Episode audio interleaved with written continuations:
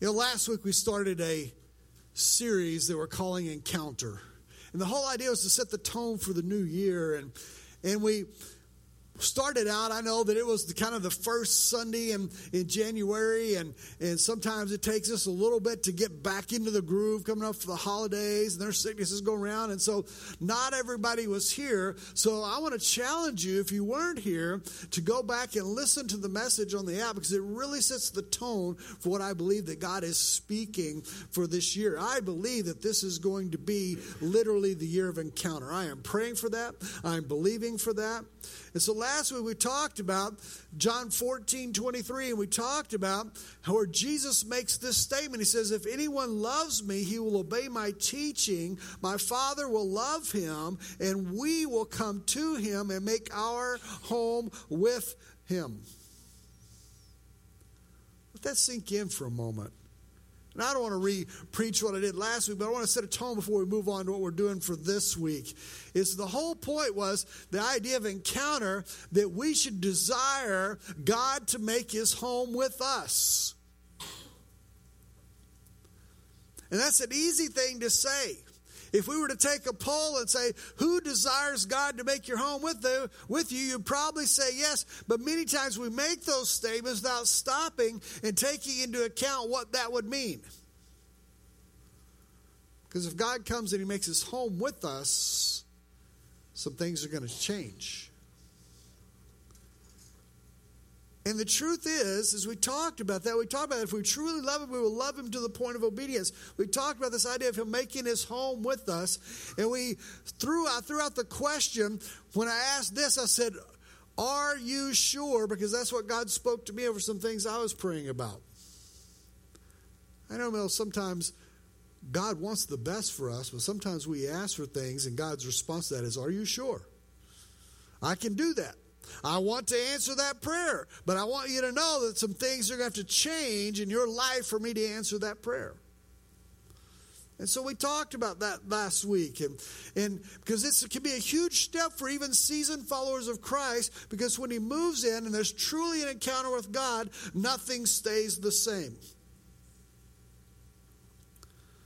But what about those that aren't there yet? What about those that haven't quite brought themselves to the point of saying, God, go ahead and move in. God, change what you got to change. God, do a work in me. What about those that aren't quite there yet? What about those that know that there's something in their life that needs to change and they feel this tugging at their heart? But how can they make this transition towards this idea of an encounter with God? Because sometimes when we throw our Christianese terms out and we make statements like encounter God, which is a great thing. We want that. That's what we want. But some of you know that sometimes there are people who's like, I don't know about that. That sounds a little spooky to me. That sounds a little I've heard about you folks, right? And we see those things. And sometimes there are those that, that I, but I want, to, want us to understand this morning is I believe that an encounter with genuine Christ, Christ followers can and should serve as the bridge from those that are seeking to that encounter with God. Because what happens? Many people come in and they may be coming in and they feel this tugging and they're kind of wanting to check things out a little bit and they kind of want to put a little toe in the water, so to speak, and, and they're kind of stepping in, but they have these preconceptions about what those of us that, that are Christians are. They have a false notion of what God's people are like. They fear being judged. Their biggest conception is that they're going to walk in and somebody's going to corner them and pick apart every little thing about them. And we have to be careful about that thing because because they, they and many times you also see in addition to that you see people that have this idea that well you know I know I need to get back involved in church I know I need to take this step before Christ but I've got some things I need to clean up first and they have this false notion that they got to get everything right before they can step in to God's presence. And what they do need is real, approachable people. What they don't need is somebody that's going to walk out and pull out their holy measuring stick and hold it right up to them from the beginning and see if they measure up to the point, okay, well, you kind of measure up, I can talk to you. What they need is people that will embrace them where they're at. You heard the song that we sing earlier. I mean, that, that was them picking that song. I didn't say, hey, pick this song. It kind of shows that God is sitting the table for what is being said today. That no matter who you are, this is a place you need to be welcome. And so, my question is this. Well, not really a question. I got questions I'm going to get to later. But my statement is this that I want you to hold on to. Their encounter with us should entice them towards a God encounter. Because they're not there yet. Oh, I'd love it if we were at the place where we're all walking around so holy and so full of the Spirit that when they come around us, that all of a sudden conviction hits them and they just begin to fall on their face before God and, and unloading all their sins. And, and we're just walking around with that kind of presence. But if you're not there yet, then their encounter with us should entice them towards a God encounter. So, with that moment in mind, I want to talk about us for just a moment. Some of you were here, a lot of you are new, but in September of 2012, we had our first official service in this auditorium right here together as we looked at the idea of merging two churches together. It basically was already decided, but it was the first official service that we were together. We weren't quite officially excuse me, on paper yet one church. And I'll never forget that Sunday, I don't think, as long as I live. I remember walking in, and, and I remember that this idea, and I thought, you know what? We have this situation. We're trying to merge two churches. We're trying to make this thing happen. And, and I know without a doubt, there's, have you ever heard that statement, elephant in the room? It's the thing that everybody knows is there, but nobody wants to talk about. And I remember having that thought coming into that service. You know what? There's an elephant in the room that everybody's thinking about, but nobody wants to talk about it. So I decided, you know what? I'm just going to talk about it first, first rattle out of the box. So I remember making this statement right up front saying, you know what? Every one of you, when you walked in today, when somebody walked through the door, you either said, that's one of them or that's one of us. Right? I know sometimes we do that.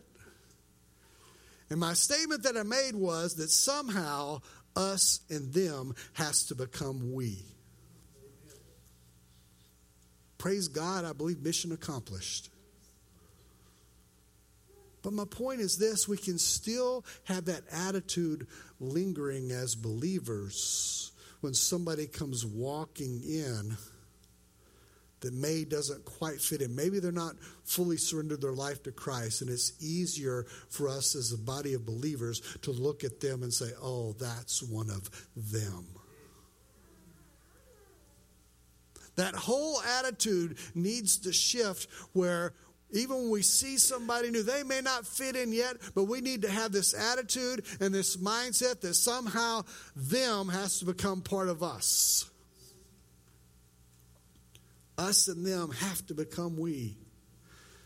If you remember, for those of you that were part of that, that kind of, I kind of already mentioned it a couple times, but it really got solidified in the church. At that point, we began using this term very often, and I haven't spoken on this in a while, but we began using the term uncommon unity.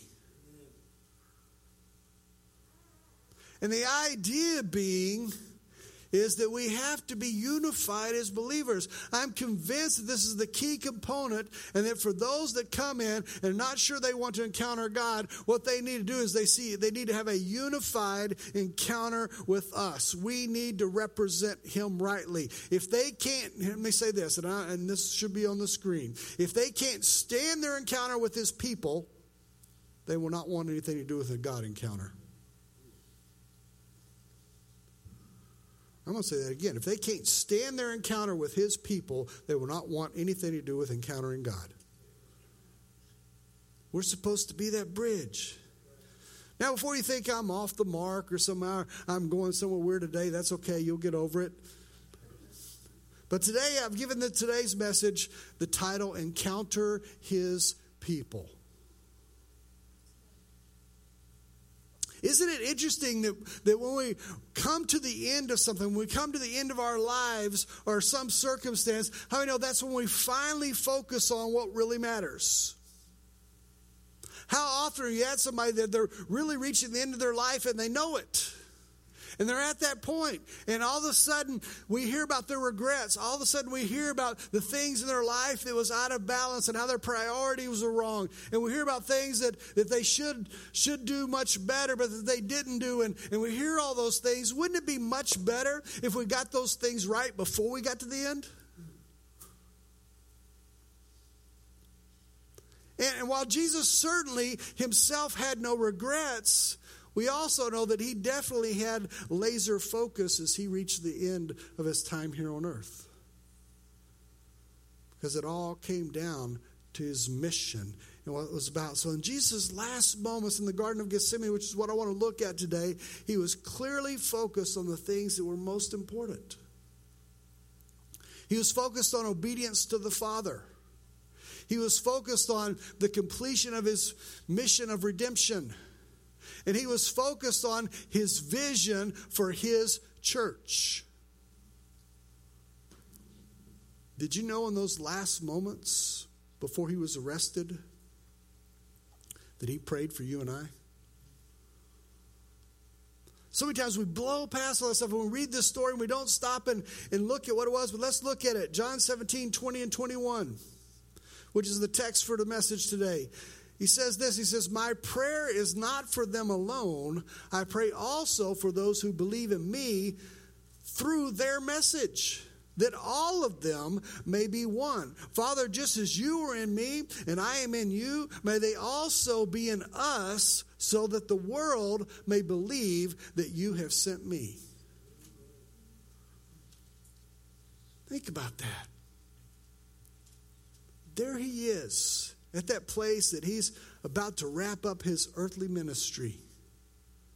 And he's focused on the things that matter most. And as a part of that, he stops and he prays for us. And he makes this statement. When I read that this last week, I, I saw this, those, these words just jump off the page at me out of that verse where it says, be in us so that. Because what we talked about last week, we talked about this idea of God making his home with us. And us, him being in us, and us being in him, and those things are important. But what is the purpose for it? Be in us so that. What is that that? That that is that we should desire God to make his home in us so that the world may believe. Their encounter with us will entice them towards a God encounter. Think about Jesus in that moment. Here is this man, a very human man in that moment, facing a miserable death. And his human nature, just like you and me, wanted to avoid that. Not that he was sinning, not that he was failing or anything, but you can understand that that flesh part of him was still like, Lord, if there's any other way. He prayed that prayer. And and yet he, he he came back to this idea of, you know what? Nevertheless, your will, not mine. And he came back around to obedience, even though he was about to go through one of the most horrific things anybody would ever have to go through. And I know that he was all God, but he was also all man. And the man part of him was about to go through some horrific things, and he knew exactly what it was. But this, thank God, this was no ordinary man. This man was one with the Father. This man was in all things. He was loved by the Father before the creation of the world the Bible says, that he was there and active at creation, that he is one with the Father, and that he was his will and the Father's will were identical, and that he loved everything. He wanted to bring glory to God more than anything. And think about it. It was in this moment, it was his desire, it was his prayer for us that we would be one as he and the Father are one. See, being one with, with Jesus being one with us and our being one with one another was clearly a focus that he was focused on at that very last moment. And what he wants for us is he wants us to be united. He wants our will to be His will. He wants the choices that we make in life to bring glory to Him. He wants us to demonstrate how that we are in Him and He is in us. We're supposed to be that representation so that when people have encounter with us, they can get a taste of what an encounter with God could be like. So, what does this look like in practice? First of all, this means we don't roast each other as the world does. You ever notice we have gotten into this society of critics? Everything that happens, so many people feel like it is their destiny of this world to, to critique whatever happens. Somebody posts a picture of some somebody dressed in some fashion, and somebody's going to critique how they were dressed.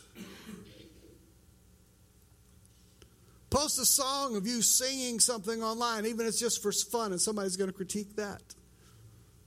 We live in this world, but should we be that way as Christians? Should we be going about the business of roasting each other? Should we be about the business of, of critiquing every little thing that everybody does?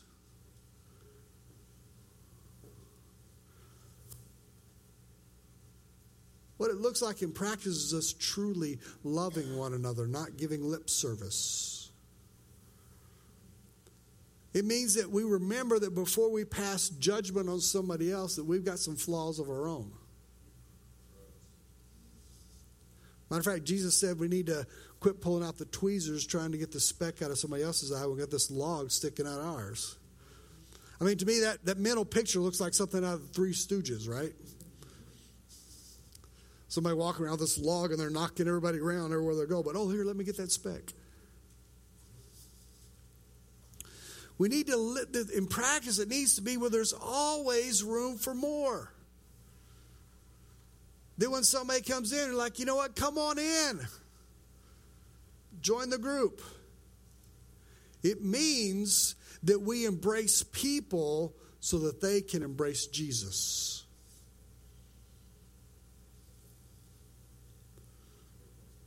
Moving on, John 17, 22 through 23. Jesus saying, his continuing part of that prayer, he says, I have given them the glory that you gave me, and that they may be one as we are one. I and them, and you and me, may they be brought to complete unity to let the world know that you sent me and have loved them even as you have loved me. He prayed for our unity. Let that sink in for a moment. So, my second thought this morning, based on that, is the glory of unity. See, we all, many of us, oh, I want the glory of God to fall. I do too. I pray that on a regular basis. But uncommon unity sets the stage for uncommon glory.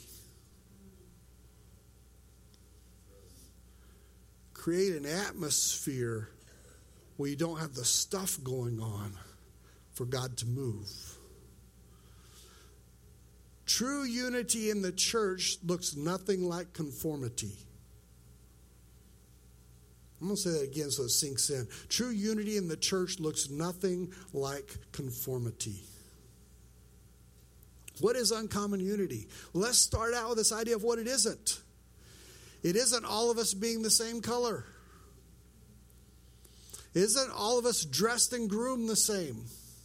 Isn't all of us loving the same style of music. It isn't all of us focused on an outward holiness veneer in place of an inward heart for God.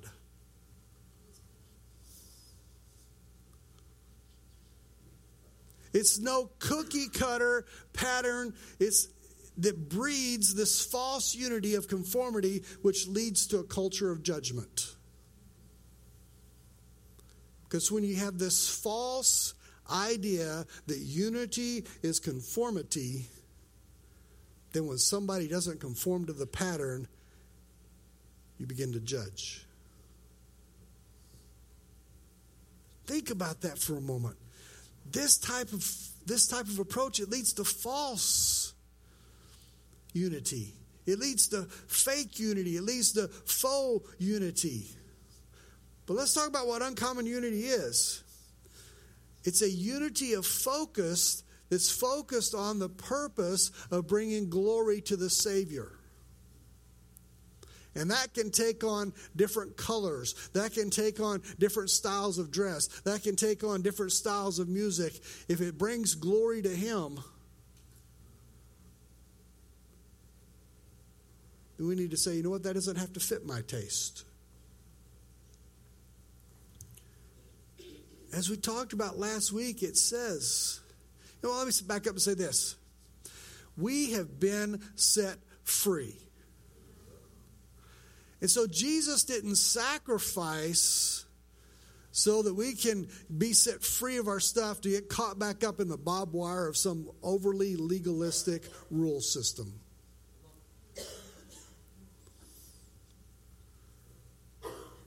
I realize there are things that are super strong convictions for us, but that doesn't always make it the Word of God. I know I'm meddling a little bit. But what did it say in John 14, 23, we did last week? says, If anyone loves me, he will obey my teaching. Well, let's obey his teaching, but let's don't add any other stuff to it that it doesn't say. Love based unity will beat law based every time. Can I tell you something? We're living under a new covenant. And it's a covenant that's based on the heart. It's a covenant that's based on the soul. It's a covenant that's based on the right kind of obedience and loving one another. And can I tell you, when the world sees this in its real practice, they don't know what to do with it. Because we talked about what they do, they come in and they have this mental image that everything's going to be picked apart about them, that it's going to be a place of judgment, that we're not going to love them where they're at, and that all those things are going to happen. And, and the people have this idea, and it's and it's ingrained in them. And when they come in and they find out that that's not the case, when they come in, they find out that people love them where they're at. That doesn't mean we we let them stay where they're at. But it means we love because that's just the starting point. Guess what? You had a starting point at one point. I had a starting point. And wherever that is, some people, we start off a little further up the road than other people, but we all have a starting point. And the idea is we don't stay at our starting point. We move on and let God, through the power of the Holy Spirit, begin to change them and transform them and it's so uncommon that people are amazed when they see it and it begins to draw them. There are people that we have baptized that came in the doors feeling like they were going to be judged. And when they weren't and they found that we were real people and we loved them, God, through the Holy Spirit, began to work on them and transform them. And they were baptized that when they walked in the door, they wouldn't have fit in.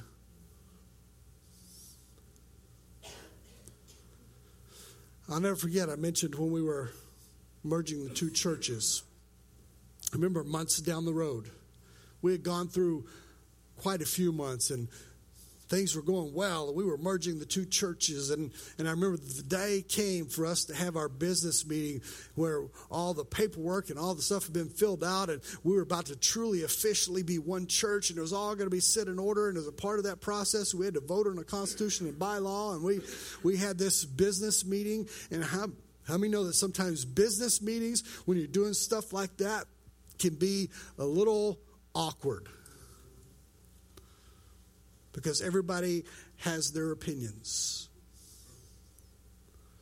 But I remember we had that business meeting. I remember that some of our district and section officials were here to help set that in order and, and us having that meeting. But I remember the joy that was in the room that night people coming in excited about what God has done. And I remember making a few opening comments and I threw out this idea and I kind of just spoke just a couple of sentences or so on this uncommon unity thing and talking about as we were getting ready. And I remember that night turned into this celebration. And I remember as we were going through that business meeting and so forth, I remember our presbyter, Thomas McMahon at the time, I remember him leaning over to me and making this statement. He said, This uncommon unity thing is contagious. I can feel it. See, there's something about it when people see the real thing. And our oneness is a huge witness to other people. We might be concerned that maybe you're here and you say, you know, but I'm just, man, I'm concerned because I'm really not a great evangelist. I don't, I don't have words. I'm not very good at, at leading somebody else to the Lord. But guess what? Yes, that's something we all should work on. That's something we all should strive for. But can I let you off the hook just a little bit this morning? What did Jesus say in verse 23 when he talked about us being one? He said, May they be brought to complete unity to let the world know.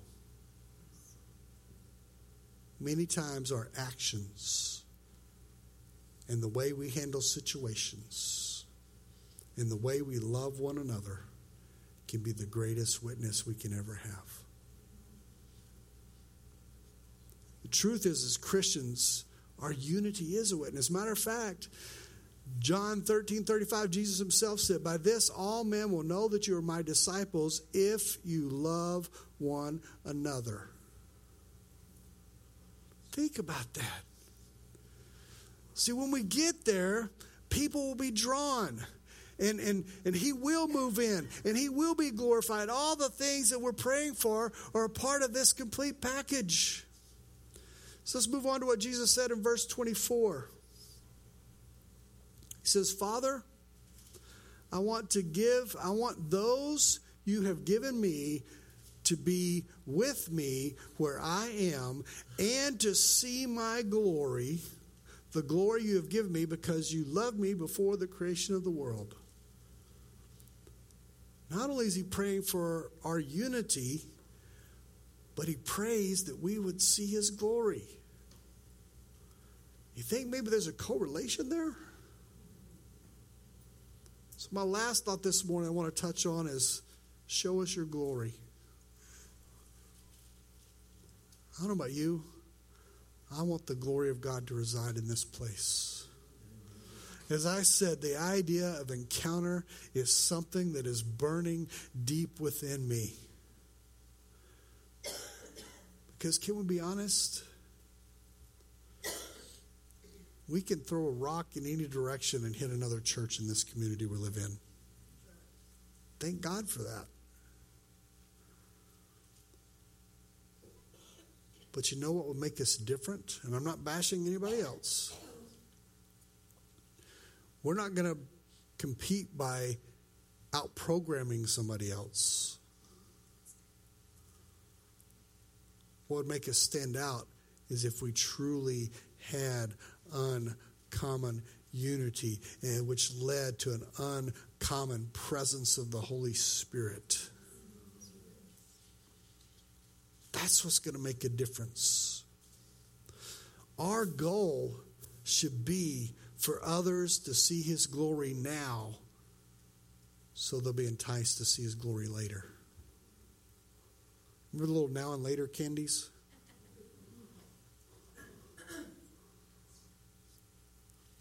I thought about, literally thought about handing some of those out today. because we need to live our lives where people can get catch a glimpse of his love now so they can make it and see his glory in its fullness later. We need to be a people of now and later. And when we get finished, when the focus is changed from bringing glory to God or not finished, but when we get selfish, I want to touch on that first. And we shift the glory from bringing glory to God to what I want. Then we're putting ourselves uh, and our desires ahead of God and ahead of our neighbors. And what I mean by that is that we don't, you know, we should put other people, you know, how many know that we can get pretty caught up on our opinions? We think pretty highly of our opinions. But our goal should be to bring glory to God and to do something and to love our neighbor. You know, I'm not saying we put our neighbor above ourselves, but Scripture makes it pretty clear that that that ourselves and other people are supposed to kind of be on a same level playing field. Because we're supposed to love our neighbors as ourself.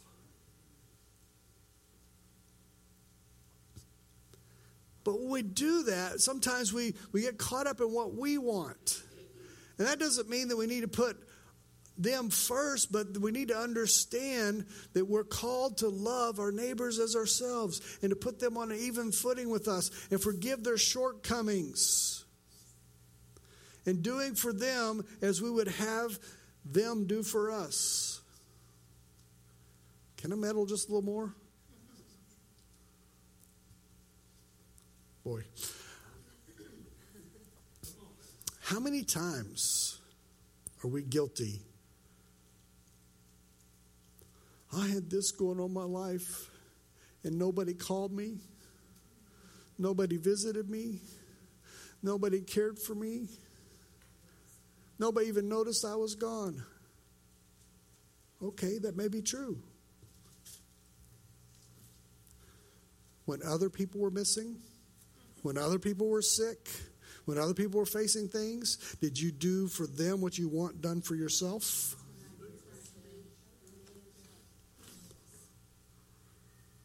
See, it's so easy. We need to forgive one another. None of us are above making mistakes.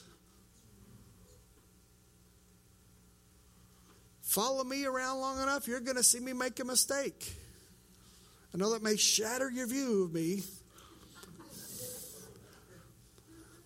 but it'll happen. We need to give other people the same grace we want in return.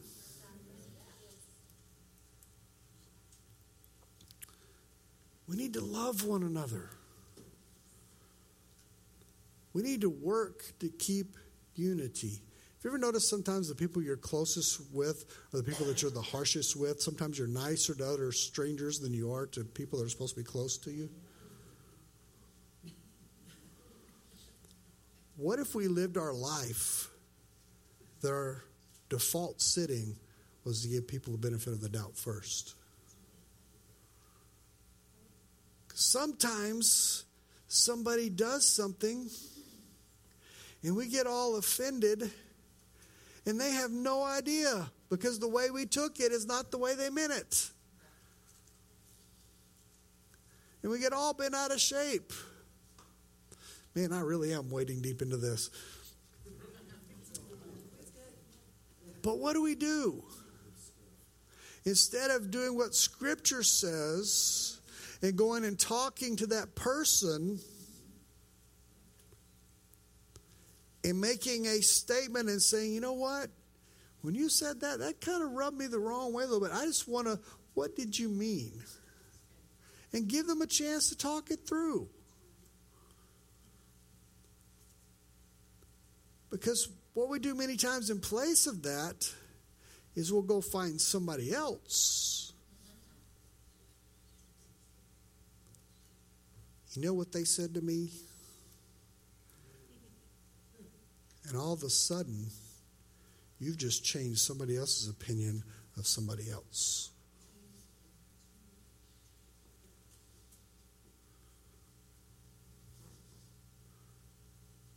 See, for us to have this uncommon unity, we need to give a little grace to people.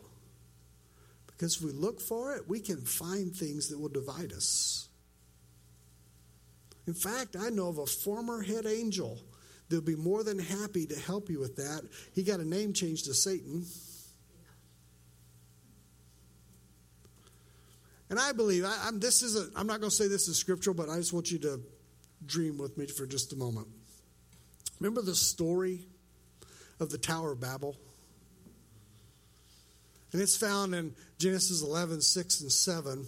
And so the people begin to build this tower, literally to bring glory to themselves. And so God comes on and says this He says, if, if this one people speaking the same language have begun to do this, then nothing they plan to do is impossible for them. Come, let us go down and confuse their language so they will not understand each other. You know what? I have for years wondered if Satan wasn't sitting on the sidelines seeing this. Obviously, he was all for the tower. And God comes along. They were in unity. They were in unity for the wrong purpose, but they were in unity. God comes along, confuses their language, gets them speaking different ways and not in, and, and literally sows disunity in. And the project collapses and they go on. I wonder, I've often wondered, just in my mind, like I said, I'm not saying this is scriptural, if he wouldn't take notes. Huh. If I can if I can divide his people, if I can get them disunified with one another, I can stop the advancement of his kingdom.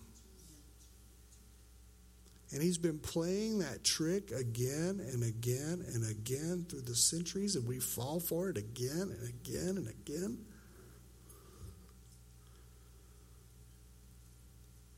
You know,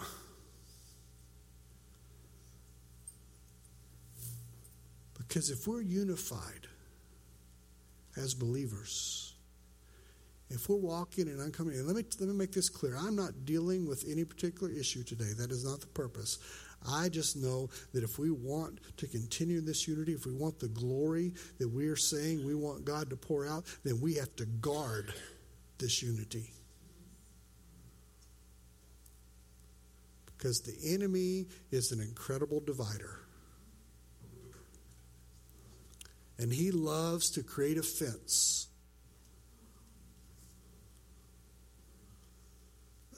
And can I say this? I'm just going to throw this out there. If you have a concern about some decision I've made, if you got a concern about some direction of something, and you want to come ask me about it, I won't bite your head off.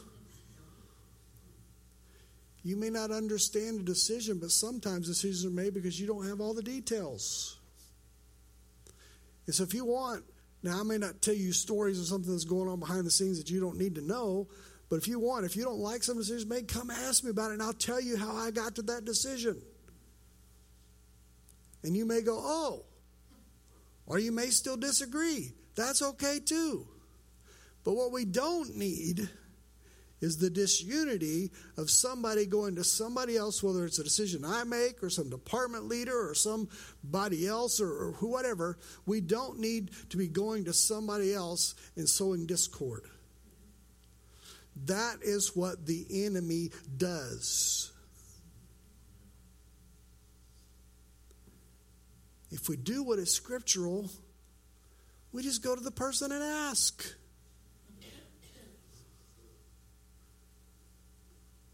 Simple. But isn't it easier to go talk to somebody else about somebody? We need to watch that. When we're tempted to do that, we need to call it what it is because I'm telling you, there are times in my life that something happens and, and there's something inside of me begins to rise up and wants to take offense. And immediately I have a, a habit of, Lord, don't let this turn into anything because it is not worth it. Sometimes it's easier and better for the kingdom just to take a big gulp and swallow it and keep the peace. Amen?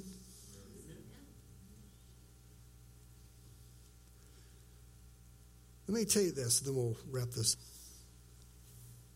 There is something about unity. Let's say we're getting ready to do the addition out here to the kids area, and all of a sudden we had no clue it was there, and we find out that there was a a one ton stone just underneath the ground that was in the way. And just human for a little bit. For whatever reason, we didn't have heavy equipment to get it out of the way, and we had to do it by manpower. There's not a single one of us that could do it by ourselves. And so we would go out there and we'd look at it. And, and if we were in disunity, we'd all stand in a circle around it, talk about a hundred different ideas of how to get that moved. And we would never settle on anything, and it would stay there for years and months. Or maybe there's this group of 10 and that group of 5 and this group of 6 that have different ideas and so they all decide to tackle it and in essence they're working against one another. Once again it would never get moved. But if a hundred of us worked in unity now I, I discovered something when i was kind of doing the math. I did not know that there was a short ton and a long ton Short ton's 2,000 pounds, a long ton is 2,200 pounds. So, depending on whether it was a short ton or a long ton rock, if 100 people are in unity, that means we'd only have to lift between 20 or 22.4 pounds per person. You see how doable something is when we're in unity? There is something about that.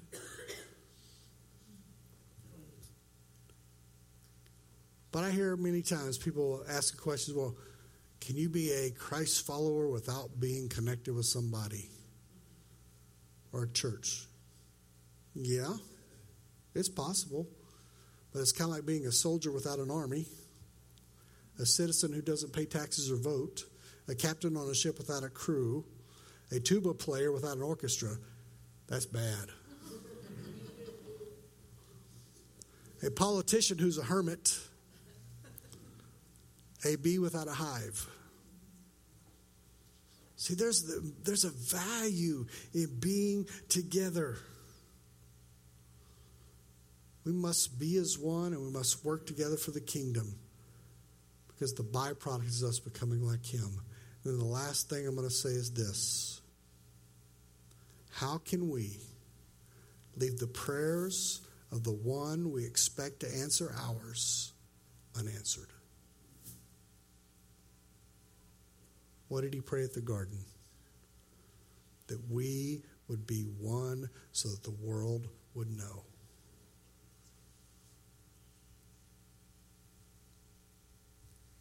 And it's within our grasp to answer his prayer. Let that sink in for a moment.